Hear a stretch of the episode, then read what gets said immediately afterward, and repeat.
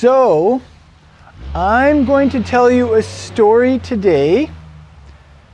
This is a story that was written down by a man named Yochanan. In English, we call him John.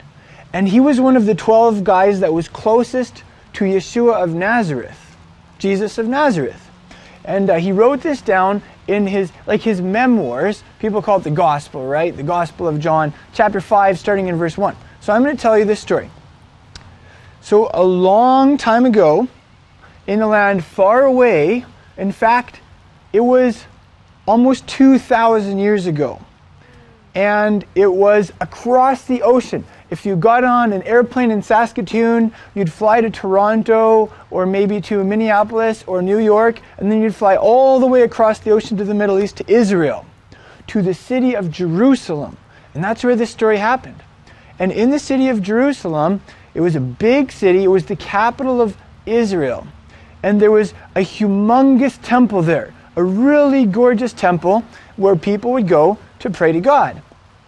And just north outside the city, city, there was a certain city gate called the Sheep Gate. Everybody say the Sheep Gate.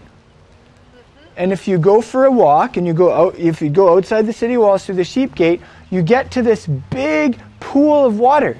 And it was, the, it was one of the pools that kind of fed, that fed into the city that people got their drinking water from. And there, was, there were two of them. There was one that was a little higher and one a little lower.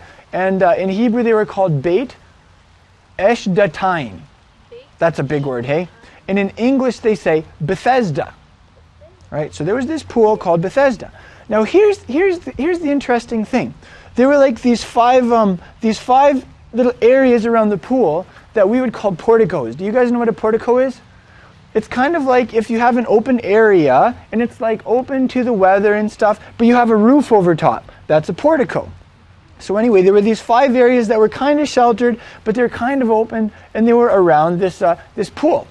And here's the interesting thing: every now and then, the waters of the pool would begin to roil and boil, and they'd begin to stir and move around. And the reason that happened, John tells us, is because a messenger from the Almighty would come down and he would stir up the water. And whoever whoever jumped in the water first would all of a sudden be healed. So if they had some kind of sickness or some kind of ailment, or even if they were crippled up, if they were the first to jump in the water after the water started to boil like that, they'd get better.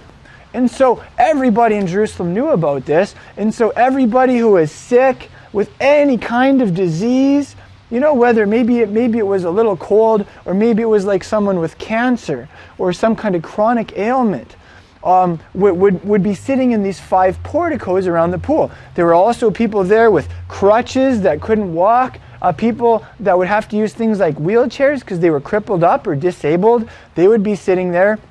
Uh, people who were paralyzed were, were there.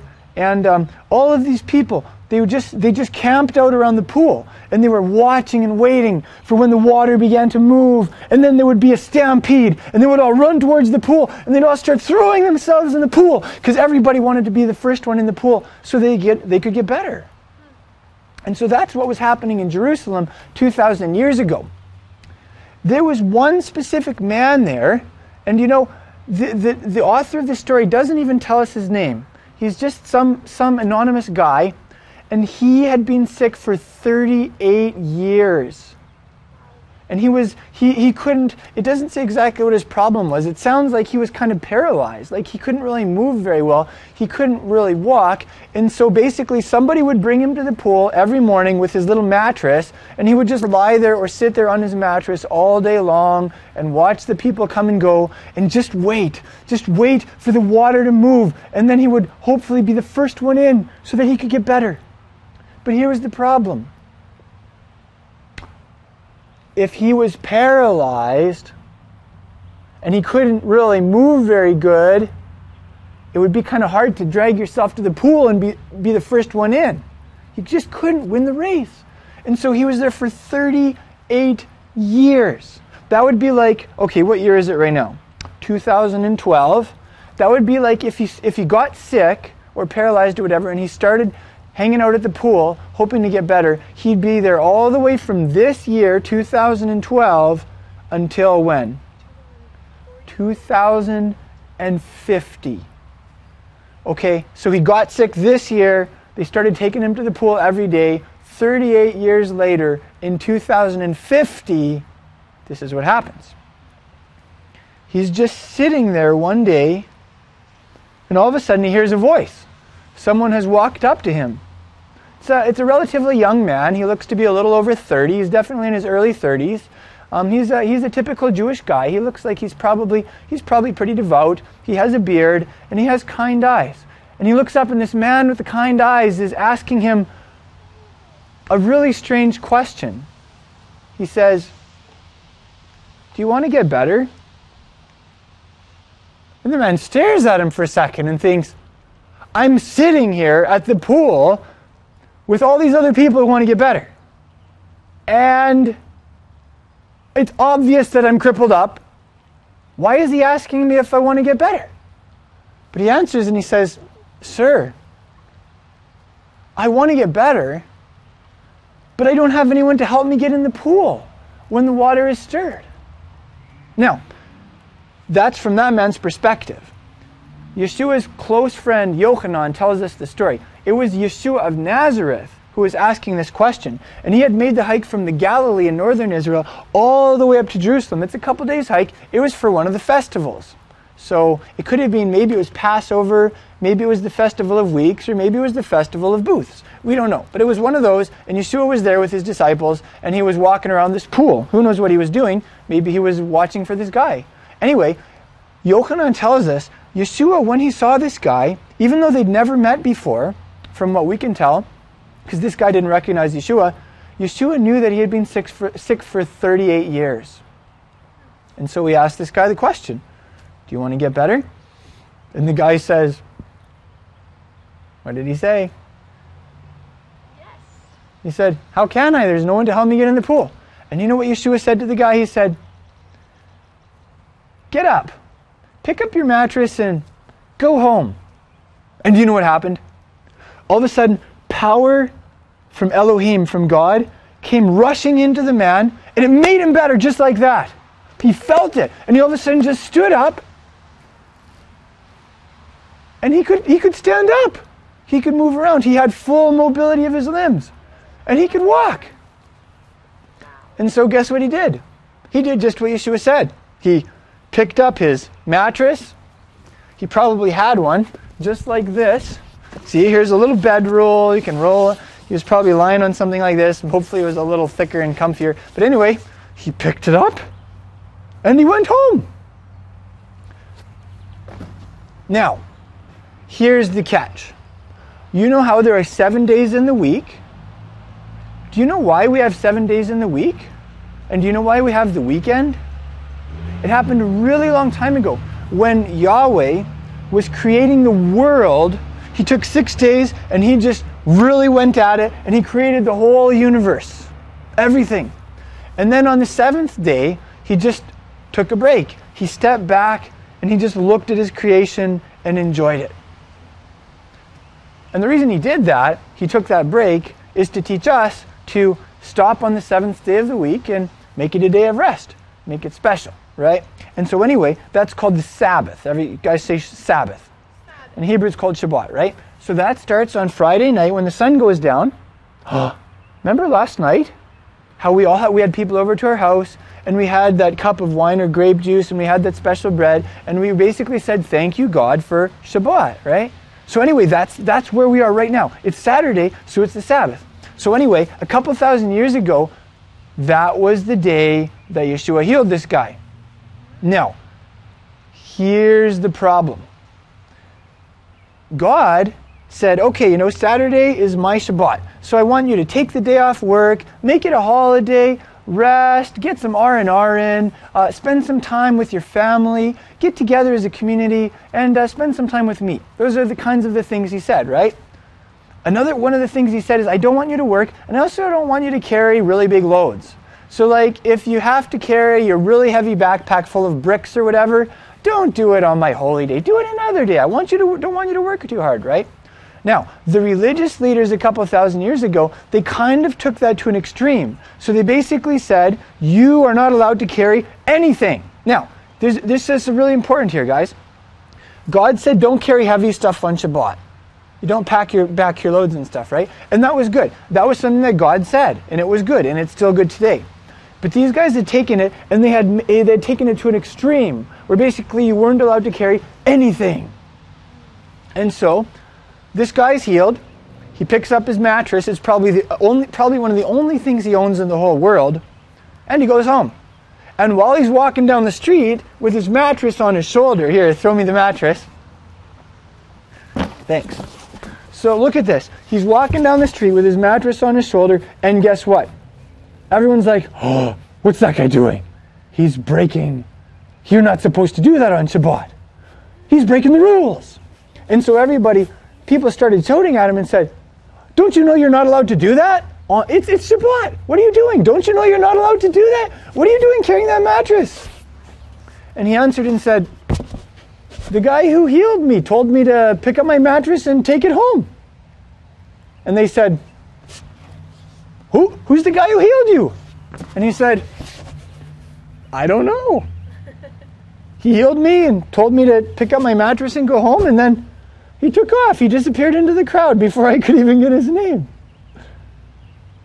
So, anyway, the guy went home, he left his mattress there, and then guess what he did? Went to the temple. He went to the temple. And why did he go to the temple? Because it was a Shabbat. Well, yeah, because it was a Shabbat, and also to say thank you. He was probably there to say a big thank you to God for healing him through that, through that guy. He didn't even know the guy's name, that anonymous stranger. Well, guess what? While he's at the temple, while he's busy praying and saying thank you, suddenly he uh, feels a hand on his shoulder. And he looks over, and guess who it is? It's that, that bearded guy in his early 30s with the kind eyes. And the guy says, Look, you're better. Don't sin so that nothing worse will happen to you. Isn't that an interesting thing for him to say? And then, anyway, um, we, we, the guy figures out who it is. The guy figures out it's Yeshua of Nazareth. I've heard about this guy. He's the guy who healed me. And so, guess what he does? He makes a beeline back to uh, the religious leaders and he says, I figured out who it was that healed me. It was Yeshua of Nazareth. And the religious re- leaders were very upset with Yeshua because he was breaking their rules. So they went to Yeshua and they confronted him on it. And guess what his response was? He said, My father's working today, and so am I. Who was his father when he was talking about his father? He was talking about God, Elohim. So what he was saying is, you know, God wanted to heal this guy today. God wanted to do this work of healing, and so I did it with him. If God's going to do it, so can I, because I'm his son. And then, to finish the story, guess what happened? It says the Jewish religious leaders were upset with him. And they, after that, they started persecuting him. Like, they were going to try and cut him down and even get him killed. Why? Because not only was he breaking their rules about Shabbat, he was also claiming that God was his father, which would make him like on the level with God, make him equal with God. So that's the story. Now, I'm going to ask you some questions about this story, and we can kind of talk about it a little bit. How does that sound? Okay. So, what is it about this story that you like? Like, is, it there, is there something about this story where you just go, yeah, that's cool, I like that? Or maybe there's some things in the story that kind of bug you. Maybe they kind of bother you inside. Something about it is like, oh, I don't like that. For some people, they would just say, that story's not true. That's impossible. Firstly, how could, how could an angel come down and stir up the water and then heal somebody? That's crazy. Or uh, how could Yeshua make somebody better? Well, maybe people who don't believe in a creator might say things like that. Maybe people who only believe in the four dimensions of space and time would say that. But I really believe in the paranormal. I do believe that there is a world outside the, the three dimensions of space and time. I would call it the fifth dimension. And I believe there's a creator. And I believe stuff like that is possible. It, there's so many instances of it throughout history, right? So maybe that would bug some people, but I would say, you know what? Give the story a chance. Especially when you read some of the other stories about Yeshua of Nazareth. That guy had supernatural stuff happening through him. It's like he lived in the paranormal dimension. Anyway, maybe you like the fact that Yeshua asked the to no brainer question. I mean, it's really funny, right? This guy's been sick for 38 years. Yeshua knows that he's been crippled up for that long. And the guy's sitting there, like, wanting to get better. And Yeshua walks up and says, Do You want to get better?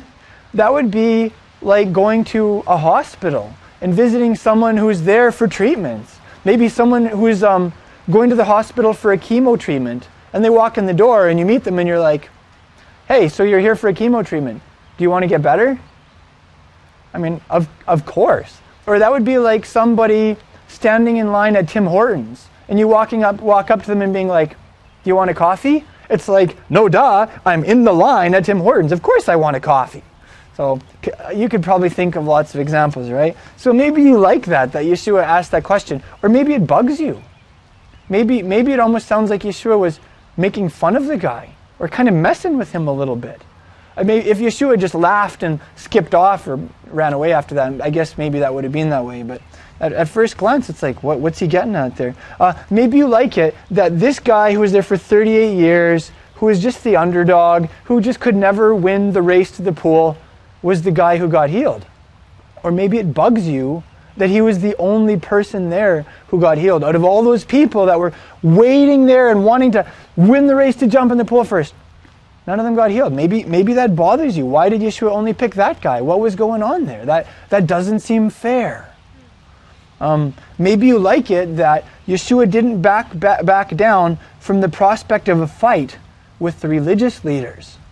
He told that guy, pick up your mat and go home, knowing full well that they would be really upset with him for healing on Shabbat, and knowing full well that that would probably get that guy in hot water for carrying that thing on Shabbat. Or maybe you, maybe, maybe, maybe that, maybe you like that, or maybe that bothers you. Maybe it bothers you that Yeshua wasn't showing respect to tradition. Maybe it bothers you that he didn't back down from a fight. He doesn't sound in that instance like he was being all too pacifistic.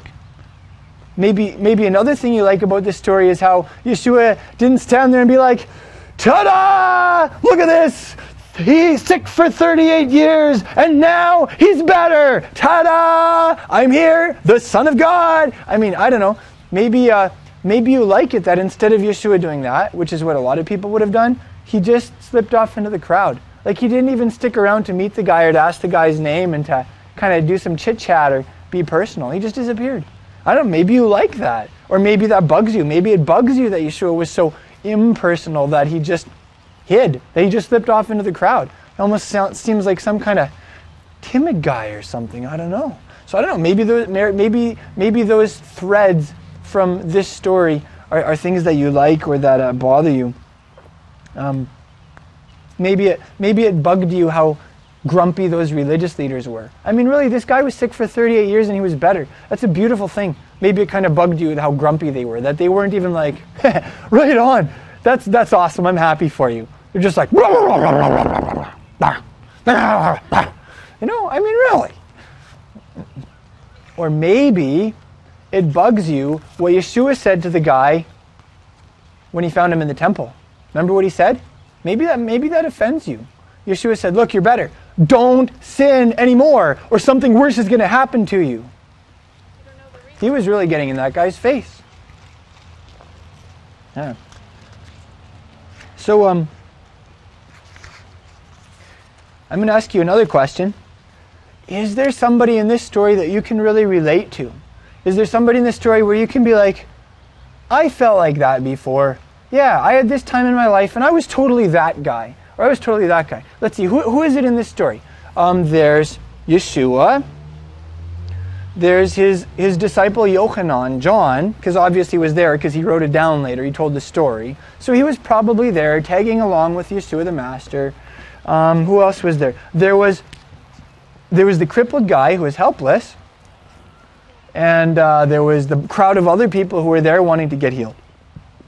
And then there were the religious leaders that were not happy about their rules getting broken. Those are the people that I can think of. So let me ask you, can, can you relate to any of those people? Can you relate to the helpless guy who he like he he he needed to be healed.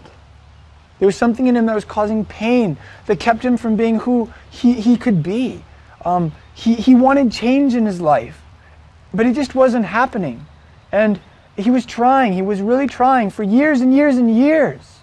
And it just wasn't happening. I mean, can you imagine how frustrated he must have been, how heartbroken he must have been at times? He pro- I wonder if he ever got angry at God. I wonder if he was ever frustrated by all the mean people that, that pushed him down and that shoved him out of the way because they wanted to be the first ones to the pool.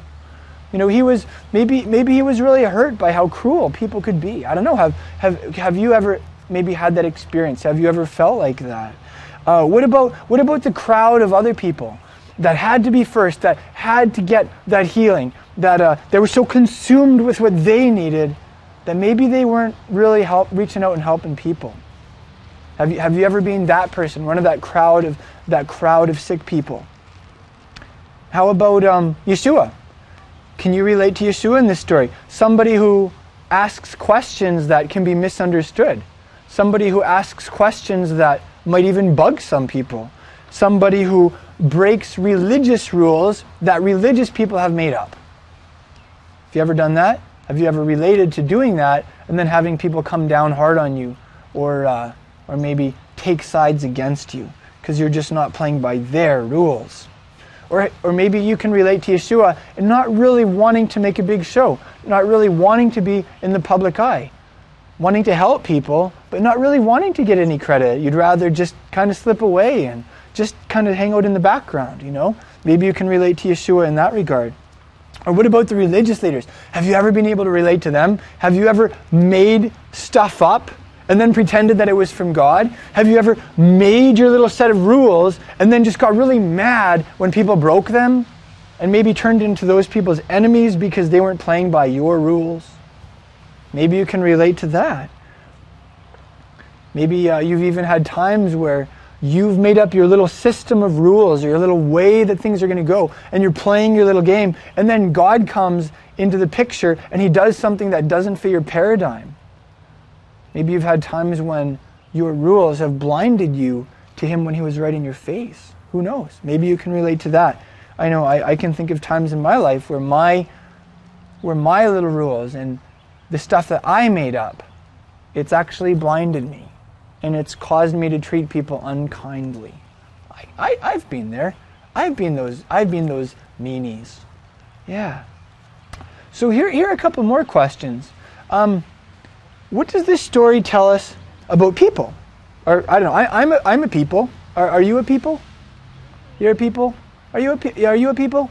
Okay, yeah, we're all people. So here's the thing. All those people in that story were people, and we're people. So this story actually is going to tell us something about us. What is it going to tell us? Let's think about this. I think one thing, and you know what, this isn't just tell us something about us. This tells us something about our neighbors at Village Green tells us something about the people who walk through this park. It tells us something about the people at Walmart that Morgan works with. so what is what is this um, what does this story tell us about people? One thing it tells us is that most people need help and they know that they need help. Most people want change in their lives and they know it and they're waiting for it. But they don't know when it's going to come and they don't know how it's going to come. That's true. Most people that you know, they want change in their lives, but they don't know how it's going to happen and they don't know when it's going to happen. They don't know how to get from point A to point B, you could say. A lot of people, most of us, I think, we feel crippled up inside. We're hurting inside. We, we wig out and we hurt other people. We say mean things or we hit them or whatever. We do those kinds of things, either physically or with their words. And then we and then we feel bad and we say, why did I do that? I, I love my I love my family member. I love my, my mom or my dad or my brother or my sister. Why do I do those things? And we think we know deep down inside, I'm hurting. There's something in me that's messed up. And I need to change, but I don't know how to change. And most people, something somewhere deep down inside of them, they want that. They're waiting for it, but they don't know how it's going to happen. And this is what happens. All of a sudden, a guy just steps into your life and he asks you a question. And that guy is Yeshua. And if you answer him, and if you kind of go there with him, good stuff's going to happen. You're going to see that change in your life. You're going to see that healing come to your heart. That's what Yeshua does. So watch for that. Watch for the bearded man in his early 30s with the kind eyes asking you questions. Go there with him because he loves you and he's a healer and he can bring the change that nobody else can bring. That's what he's all about. Something else that this story tells us is that it is possible for us people to get so caught up in our expectations of what God's going to do that we miss what he's doing when it's right in our faces. So we're like, okay, so I prayed this prayer, and so God's going to do it this way. Or, you know, I want this to happen, and so God has to do it my way, right? And then we have this we have this stuff in our minds, and then all of a sudden there's something happening. He's doing stuff right in our faces, and it goes over our heads. We miss it because it's not what we expected. So, you know, as people, we can just kind of drop the expectations and just wait for Him to step into our lives and ask the big question. And when He pops the big question, stuff's going to start happening. Another thing that we that people do, we, we learn from the story is we like to make up rules. We like to make up lots of rules and tell other people what to do. And guess what we like to do? Just to make it even better, we like to pretend that God made them up. So we'll make up our rules and then we'll pretend that God made them up. And then we'll be like, you have to keep my rules because God made them up. They're not my rules. Right? That's something that we as people do. We like to make stuff up and it blinds us to the truth. It can make us pretty mean too sometimes. It can make us treat people unkindly. It can make us one of those people that kind of keep people out of our lives or form our little cliques or clubs and don't let other people in because they don't play by our rules. Something that this story tells us. Another thing this story tells us is that sometimes we would rather be grumpy than happy. Sometimes we would be, rather be those grumpy face guys. Something wonderful happened to someone, or they're really happy and they're celebrating. And like we could totally be like, high five, high five, that's awesome, yes, way to be, good job. And we can be really happy, right? But you know what we do instead? We find something to snarf about. And we just kind of just sit in the dark on the sidelines and grump, right? That's something that we as people do. Here's something really scary that this story teaches us. Remember in like the, the, the, the, you could say scene three when the guy's in the temple and Yeshua walks up to him and taps him on the shoulder and says, Don't sin anymore, so that nothing worse will happen to you. That's pretty scary. Do you guys know what sin is? Sin is like when you do what's wrong. So if God says something in His Word and He says, Don't do this, and we're like, eh, and we go ahead and do it, that's called sin, right? Or if God says something in His Word where He's like, I want you to do this, here's some instructions, right? And we're like, yeah, God, I don't really feel like doing that. I don't see the point. Ah, no. That's called sin too, right? So that's kind of the idea of sin. And what Yeshua said is when we do that, when we sin by doing stuff that God said not to do, or not doing stuff that God said to do, it can actually make us sick. Like, it can make your heart sick where emotionally you just get out of kilter and messed up. It can make you mentally sick where you can literally lose your marbles and just go nutsoid. It can also make you physically sick. Like when we when we're when we're not doing what our creator said and we're not following his instructions, it can actually make you physically sick. You can come down with a cold sometimes, maybe because you're not living a healthy life or whatever. Or um, you can even it's like this. Like God is he's all light, right? So when we stay close to him, it's like we're we're in the light and like dark stuff can't touch us, right? But if we say, "Yeah, God, I'm just going to go do my own thing. I'll, I'll catch you later," maybe right? And we go over here, we walk away from the light, and we end up in the dark. And here's the scary thing there's like all kinds of evil things in the dark. They're like, they're evil spirits. Like, you know, maybe, maybe they'd be pictured by like goblins and, and, and, and ghosts and, uh, uh, and, and assassins and all kinds of evil people that want to hurt you or kill you, right? And so when you walk away into the dark, all those guys can jump you, spiritually speaking. And um, here's something interesting. There was a guy named Luke that that told lots of stories about Yeshua. They were true stories. And then after Yeshua went into heaven and said, I'll be back, um, Yeshua's, Yeshua's guys, like his disciples, they went out, they started traveling all over the world and telling everybody about Yeshua. And one of the things they said, this is in the book of the Acts of the Apostles, they said, yeah, you know, when Yeshua was around, he, he, uh, he went around healing the people that were oppressed by the devil. Do you know who the devil is? The devil is like all the evil angels out there, all the bad spirits and stuff, right? That's the devil.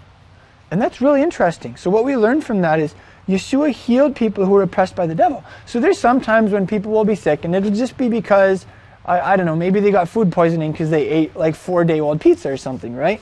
Or um, there are other times when people are sick because it's like an evil spirit. It's like a devil, and it's like it's it's oppressing them. It's and and and um, Yeshua came to deal with that stuff, right? So anyway, something really scary that this story teaches us is that sometimes when we sin, it can make us sick.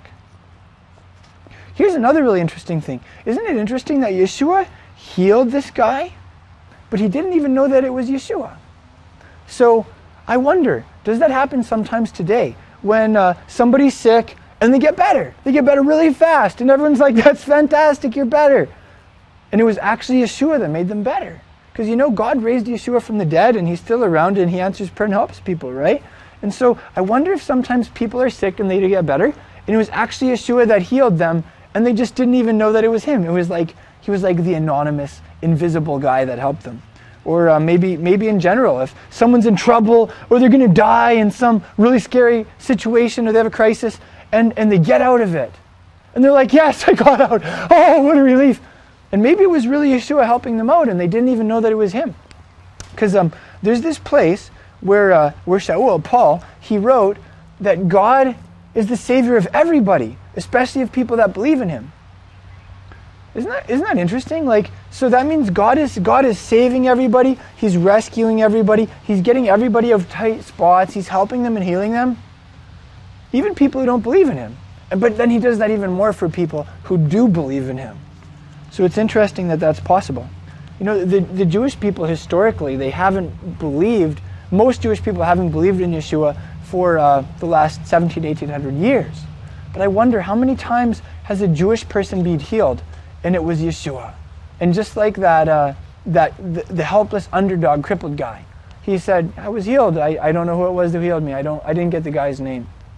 I wonder how often help has come to the Jewish people, and it was Yeshua, and they didn't know it. Or like uh, Cree people on reservations. How many times do does somebody on a reservation like get healed or maybe get helped, and it was Yeshua all along, and they didn't even know it? Who knows? So here's another question. What does this story tell us about Yeshua? Because really, he's kind of the hero of this story, right? Um, something the story tells us is just like Yeshua looked at that guy and he just knew that he had been sick for 38 years. He could see right into his heart. He could see the, the frustration and the pain and the disappointment and maybe the resignation. Who knows? But he could just look at that guy and he could just see him inside out. You know, that's, that's true for us. Like, Yeshua knows your situation, he knows my situation. He knows that. Um, he knows what's happening with you. And uh, he, he sees you and he really cares about you. So maybe maybe some of us some of us have been praying a long time for something or hoping that something would happen. And maybe maybe we've just been disappointed or we've given up or whatever. You know, Yeshua sees us and he loves us and he cares. And he knows how long we've been waiting. Something else I really like about this story that tells us about Yeshua is that uh, he starts conversations with people with questions. Remember that? Like the sick guy was just lying there on his mattress. It was just one more day at the pool, right? And all of a sudden, this kind man just asks him a question. I, and I, that's actually really cool because often, like today, like we don't talk to people we don't know. We would never walk up to someone and start a conversation. But it's kind of neat that Yeshua would walk up to people and, and start conversations. I, I want to be like that. And it's kind of neat that he started it with a question. Because, like a lot of us, if we're gonna have a conversation, we'll just like walk up to someone and blah blah blah blah blah, just start talking to them, right? Maybe they're like, I'm so not ready for this. Don't talk to me or whatever, right?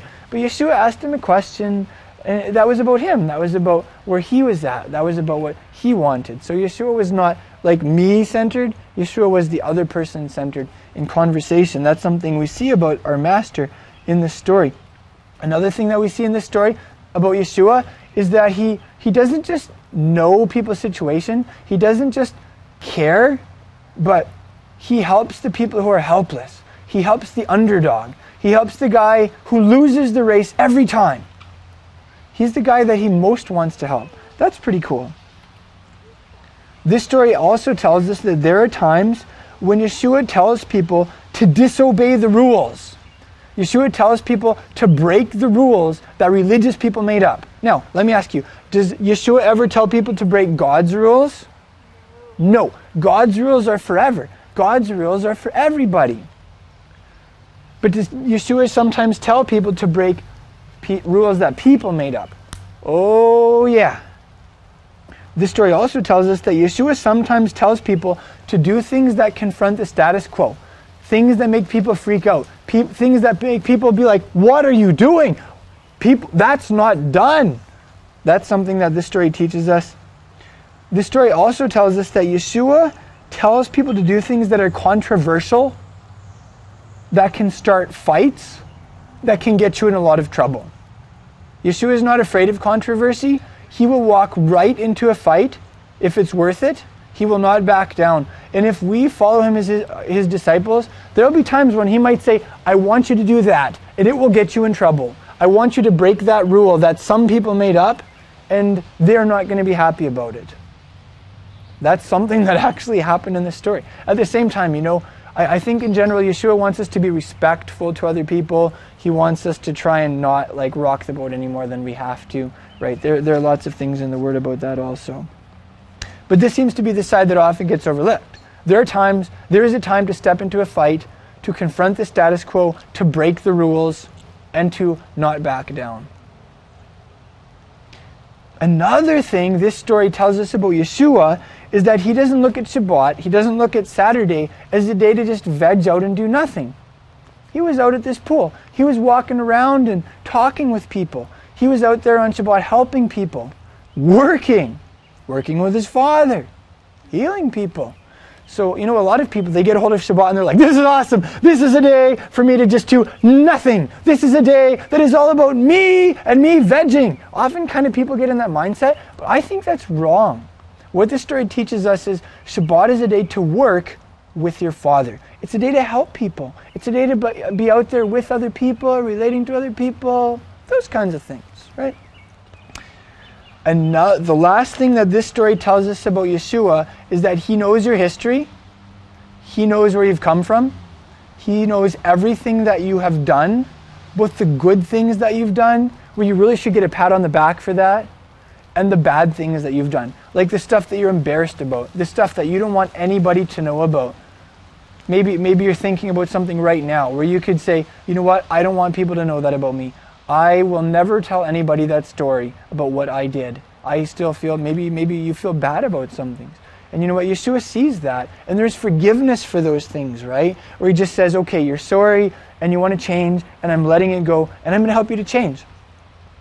But guess what happens? If there's sin in our lives, if there are things that we're doing wrong and we know it, and our conscience pokes us every time and makes us feel bad, and we know it because while we're doing it, we're justifying ourselves, we're explaining why we're doing it, or we're blaming someone in our mind for why we're doing it, it's probably because what you're doing is wrong. And if, if we keep doing that, what this story tells us is Yeshua will find you. Yeshua will come to you and he'll confront you and he'll say, Don't sin anymore. You're doing that thing that's wrong and you know it? Stop. Or you know how God said to do that, and you're just ignoring God and you're being lazy or you're making up your reasons for not obeying Him? You need to start doing what God said. Something He said. And uh, you know what? If we like kind of dig in our heels and we say, I'm just going to do what I want to do, and I don't care what God says, and I don't care what God wants, Yeshua might come up to you and say, I'm giving you a warning. If you don't change the way you're doing life, you will get sick. You could get really sick. You, you could start having emotional problems. You could start having mental issues. You could actually physically come down with something that will cripple you up or incapacitate you or ultimately cause you to, heaven forbid, like have a premature death. Yeshua, what the story tells us is Yeshua will do that. He will come up to people and he will confront them on their sin. He'll say, Stop. And he'll give people warnings. He'll say, You need to start obeying God. You need to like knock it off with the sin stuff or you could get really sick. And I love you. I care about you. I want you to live a long life. I want you to be healthy. So please, right? Those are the kinds of things he says to people. So I, I have three more questions for you, and I don't have answers for them, so you have to tell me the answers for these. Are you ready for that? Okay. What does this story tell us about what it looks like for us to follow Yeshua. Because, like, we're followers of Yeshua, right? So the stuff that he did, we want to do that stuff. The way he treated people, the way he talked, that's how we want to be. So I don't know, what does this story tell you, tell you about how, what it'll look like for us to follow Yeshua? I'm just going to come right up to you for, th- for that so that we can hear it loud and clear. I said that regarding Shabbat, and we are to be working with the Father and doing what we can to see where Yeshua would have us help others on Shabbat instead of just thinking about ourselves. That's good. What else does this story tell us about what it might look like for us to follow him, follow Yeshua?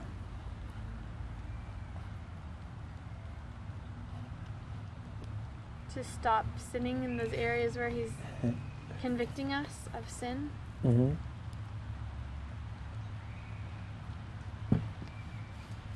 That's good.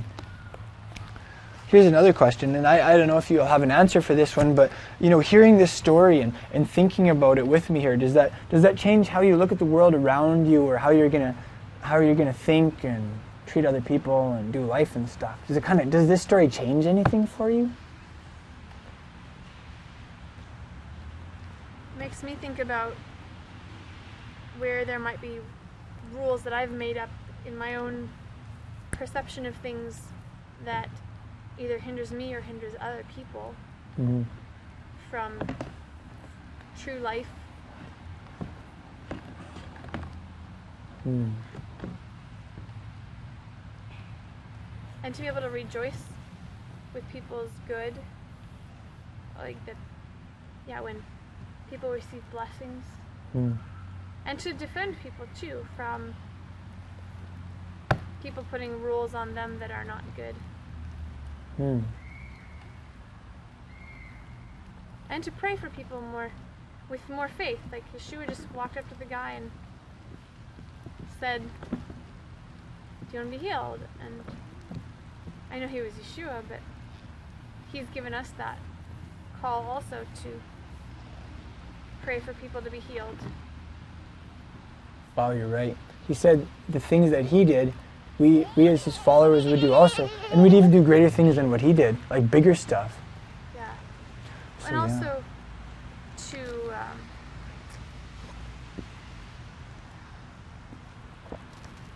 oh, I forgot. Thank you. Yeah.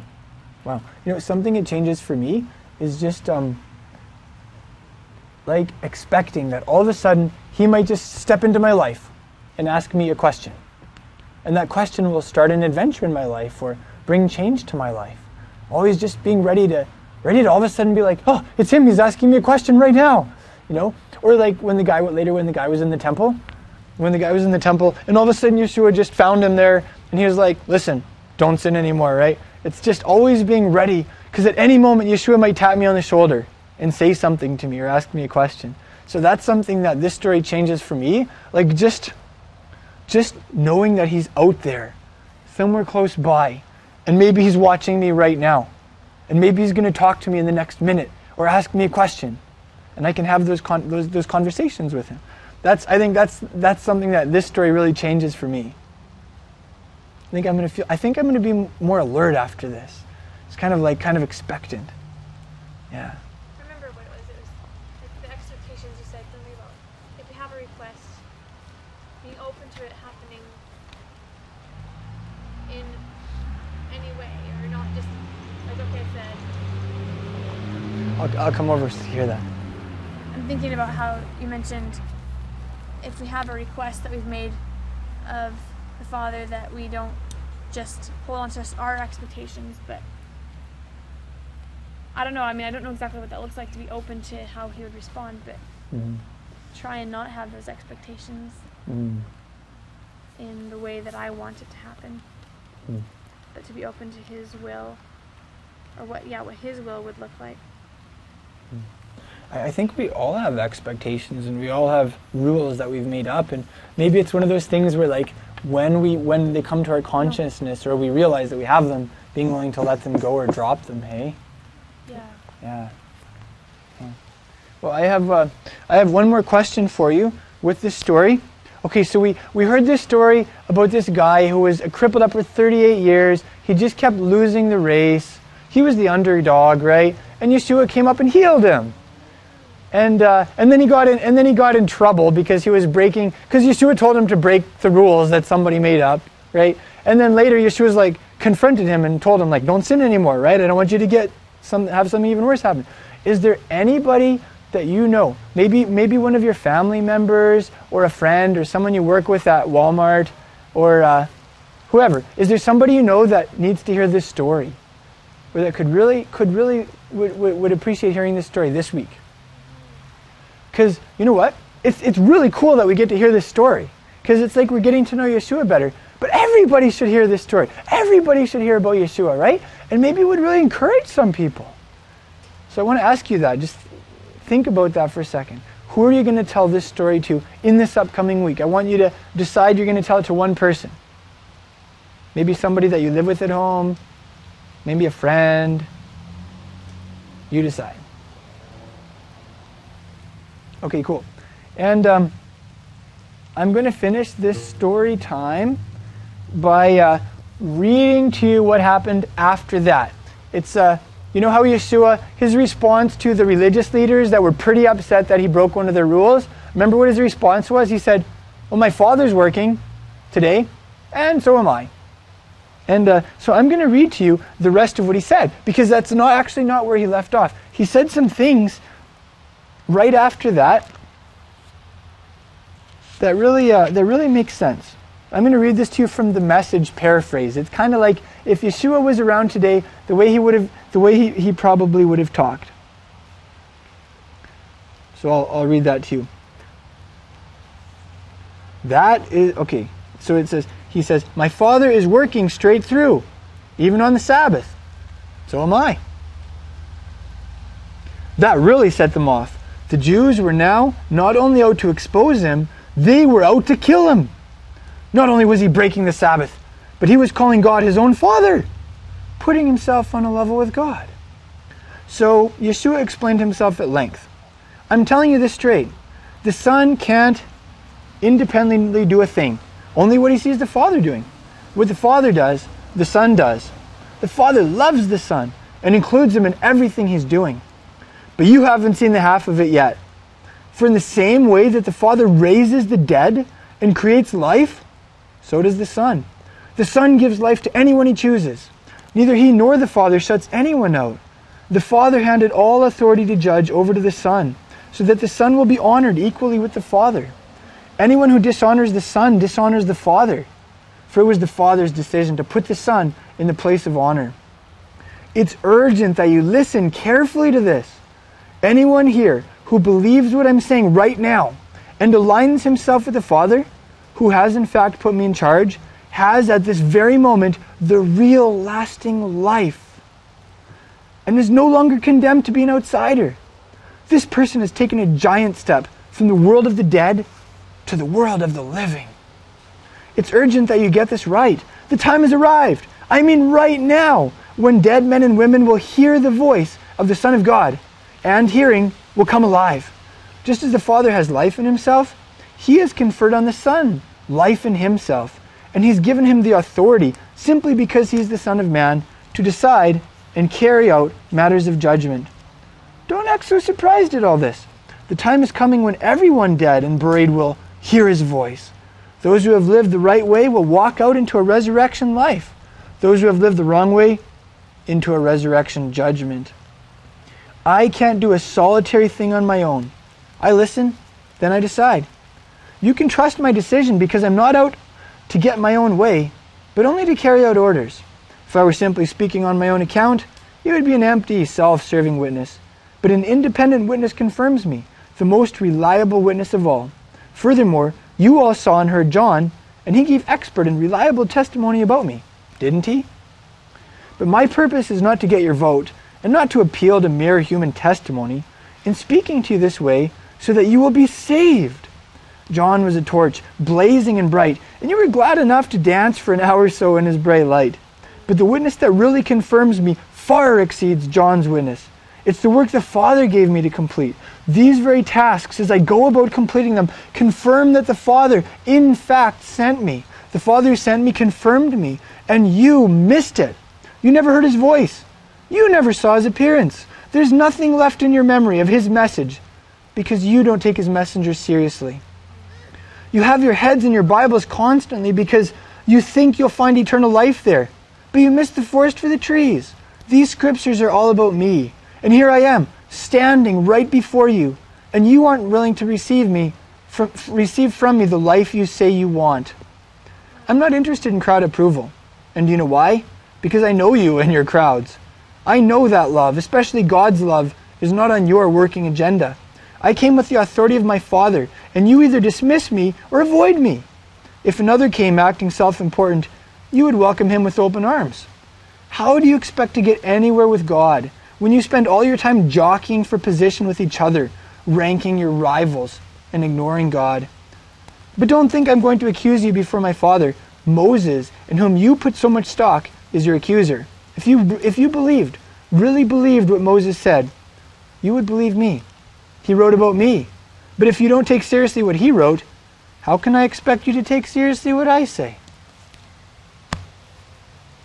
So after Yeshua healed that helpless underdog cripple, that was what he said to uh, in his conversation with uh, with those religious leaders that were pretty upset about him breaking the rules. Thank you for joining us in this message. I pray that it's been an inspiration to you in your discipleship to Yeshua the Messiah. Crown of Messiah is a relatively small congregation with a massive mission. We're not just making disciples and teaching the Word of God here in our city. We're also doing that internationally through vehicles such as the internet. It is our joy to offer you these messages for free at absolutely no charge. At the same time, we do have ongoing overhead expenses. It costs us something to produce these teachings and get them out to you. And we would appreciate it if you would, in turn, support our work in a practical way. Help us cover some of our basic expenses. You can do that by going to our website, crownofmessiah.com, and going to the donate page where you can make a one time donation or you can set up a monthly automated donation. I'm reminded of the words of Yeshua's apostle Paul in Galatians chapter 6. He said, Let the one who is taught the word share everything good with his teacher. So if you're being taught the word by us, we would appreciate it if you would take the words of Yeshua's apostle seriously and make some type of return for the blessing that we are giving you for free. That way, we'll all be in it together and we will be a team accomplishing the mission that Yeshua has given us. And you will go from only being a receiver to also being a giver. If you're like most people, finances are tight. We understand that. Finances are tight for us too. That's why we need people like you to come alongside us and to back us in the work that Yeshua has called us to do. Thank you so much for making that donation at crownofmessiah.com and thank you for becoming a team member with us. We appreciate it.